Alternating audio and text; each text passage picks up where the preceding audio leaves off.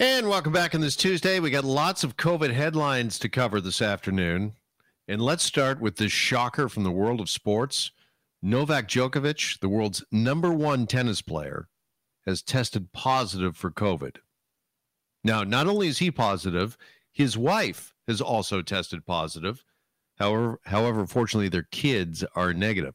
Now, Djokovic is being criticized for organizing a couple of tennis tournaments, including one recently in Croatia, in which the stands were packed. They were full of people. And he also brought in players from other countries amid the pandemic. Let's welcome in our good friend, Dr. Nadia Alam, former head of the Ontario Medical Association. She joins us now to talk about this and several other COVID headlines here on Global News Radio 640 Toronto. Dr. Alam, good afternoon. Hi, Jeff. How are you doing? Uh, I'm good, thanks. Uh, top athlete Djokovic testing positive. He gets it. So, what's the message here for the average person? Uh, essentially, that nobody is immune and that this uh, COVID uh, pandemic is far from over. You took the words right out of my mouth.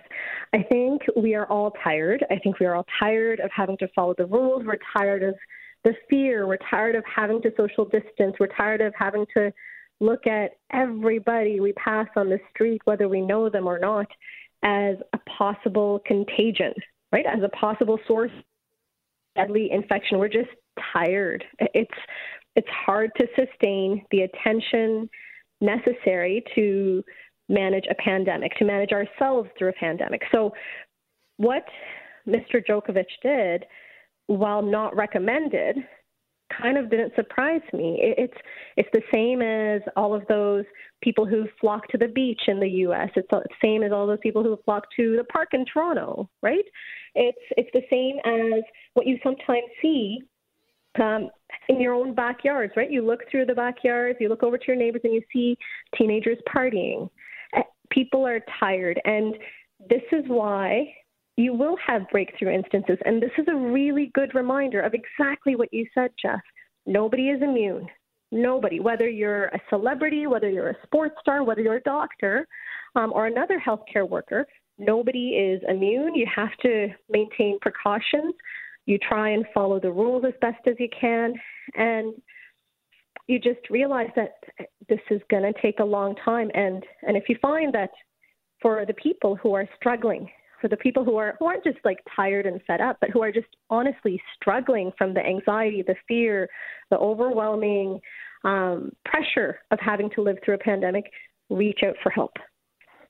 That's great advice. And, you know, this is such a shocker, particularly for me, and I think a lot of other tennis fans, because if you know Novak Djokovic, I mean, this is a guy who is in supreme physical condition, yeah. Dr. Lam. I mean, he uh, watches everything that goes in his body. I mean, he takes his health and his tennis career very, very seriously. And I think that's why it's such a shocker to us all to hear that he contracted this. And I think it also speaks to what you uh, were just speaking to and alluding to is the fact that we just get tired, we get worn down. I mean, here's a guy who probably is missing playing tennis, wants to do something to lift people's spirits, tennis mm-hmm. fans' spirits, and have this uh, tournament. Your guard comes down, and there you have it. You test positive. And it speaks to how quickly the virus can spread, right? You, you just never know. You never know. It, the social distancing that Canadians, that Ontarians, that Torontonians have put in place to try and slow down the virus, to control the virus, has worked really well. It doesn't mean that the virus is, doesn't spread quickly if you relax your guard, if you let down your guard. The virus can spread very quickly from even from people who have no symptoms, right? Most of us know if you're sick, if you're coughing, sneezing, if you've got a fever, stay home. But we also know from studies that about 40, 50% of people can have no symptoms and still spread some of the virus. And I wonder if that you, what's happened here. Yeah. Now, I asked you a moment ago what is the lesson for the average person when it comes to Novak Djokovic. Let me ask you, what is the lesson here for sports? Because, as you well know, there's other sports leagues, uh, the NBA, the NHL in particular. They're looking to start back up. Should they pay heed to what has happened here?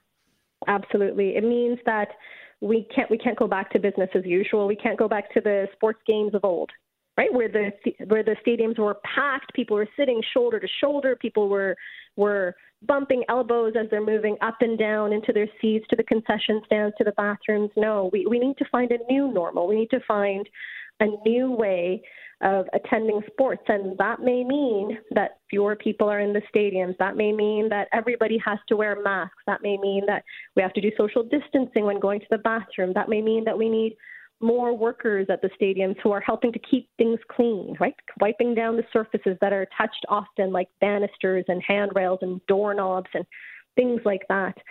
It just means that there is no going back.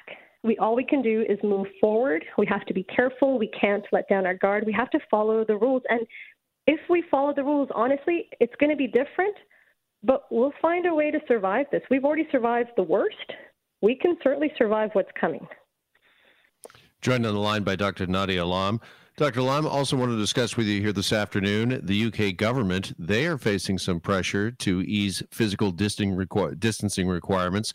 Now, they've got the same as Canada and pretty much the rest of the world, which is six feet, uh, two meters. Mm-hmm. But there is some pressure, as I say, being put on the government by the hospitality industry, who says they just can't uh, operate uh, with that sort of distancing.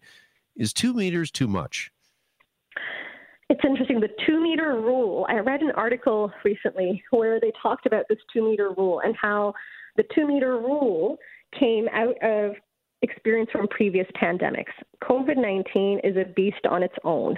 It is a pandemic like none the world has seen. And to be honest, we say that about every single pandemic because every single pandemic is a bit different from the one before. I think what this speaks to is, is the fact that we're still learning about this disease and we're still trying to figure out what's the best way forward what is the best evidence. You know as well as i do um, that in the beginning there were some questions about how to manage the pandemic right? People were like is travel okay? Some people said yes some people said no. Um, people wondered is it okay to be with your family uh, be in large family gatherings? Some people said yes some people said no. Um, people said the same thing about masks. People said the same thing about lots of different things and as we've learned more, the rules have changed. They've become more nuanced, more fine tuned as we go along. The two meter rule, I think, right now should stay until we have good, solid evidence. Otherwise, because as we just saw with Mr. Djokovic, the virus can spread quickly, the virus can spread unexpectedly, even to the healthiest among us. Is it, a del- is it a delicate balancing act, though? And I'm thinking of Toronto as we get set to move into phase two starting tomorrow. There's a lot of restaurants that are ecstatic, are relieved that they can finally open. Their patios will be open. Mm-hmm. But I'm just wondering a couple of weeks from now, once that new normal is in place, whether or not they're going to say, well, listen, two meters is too much. We could get, I don't know, eight more tables on our patio. We need that financially to uh, survive, and that we, we just need a break here. And it may be. I know that the smartest minds in infectious disease and in public health are looking at this all around the world. And it may be that they turn around and say, well, you know what? If people need to sit closer, they can do so while wearing masks. However, that becomes a bit of a challenge when you're in a restaurant. I, I suspect the two meter. If I was a if I was a betting woman, I, I would suspect that the two meter rule is going to stay. And we're just going to have to find a different way of doing business and and I realize I, fully realize the economic impact. I am lucky that I'm still able to work through this. I have loads of patients who've lost their jobs and who are struggling.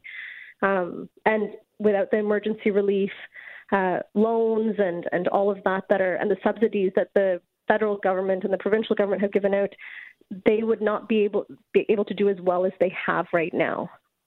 But at the same time, what I also point out to them is if they relax these rules too quickly without solid evidence and the pandemic resurges again, going through lockdown again is going to have a bigger toll on our economy. It is better to be the turtle than the hare in this particular race. Absolutely. All right. They say that when physical distancing isn't possible, a mask is your best defense. And there's a new study, new research out today that suggests that face masks are actually the key, the key when it comes to slowing down COVID related deaths. Just what exactly is the study telling us, Doctor? So the study is telling us, and I read through it, the study is telling us it's adding to what's already been added that the, your first line of defense when it comes to something like this is to do source control. So to to isolate the people who are sick, take care of them, protect them, care for them, but keep them away from other healthy people to prevent spread. If you can't do that, right, for those who are asymptomatic shedders, right, for people who have no symptoms, who may be carrying the virus around, who are spreading it around, wearing a mask and physically distancing adds another layer of protection. The mask helps prevent. Here, let me take a step back. You know, when you talk, and sometimes when you see other people talk, you can sometimes see little bits of spit flying around, right? That happens more often than not. Some days, yes. so those little bits of spit can carry viruses in them, and if people are sneezing, which they often are during the season, it is allergy season. If people sneeze, if they rub their nose because their nose is itchy, and then they touch a doorknob, or they grab that piece of fruit that you were just holding or you're about to touch, that virus can spread to you. So that virus can spread through droplets, that virus can spread through touching your nose, touching your mouth inadvertently, even if you're doing your best not to do that. A mask helps stop that. So a mask yeah, helps stop that aerosol. Yeah, I was going to say, as you said a second ago, we're just kind of learning our way through all of this, and uh, what the study is suggesting and saying that the, those jurisdictions and those uh, countries that adopted the face mask early and quickly, they have been the most successful when it comes to containing uh, COVID-related deaths.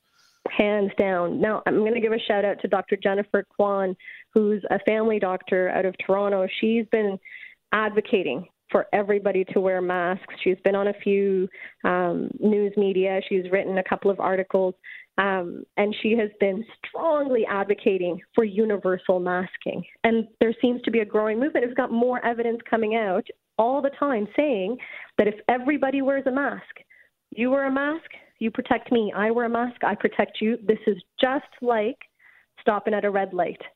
We protect one another. This is part of the solidarity of being in a community. Great analogy, great message. Love it. Dr. Lam, appreciate the time as always. Thank you so much for joining us. Have a great day. You as well. There goes Dr. Nadia Alam, the former head of the Ontario Medical Association.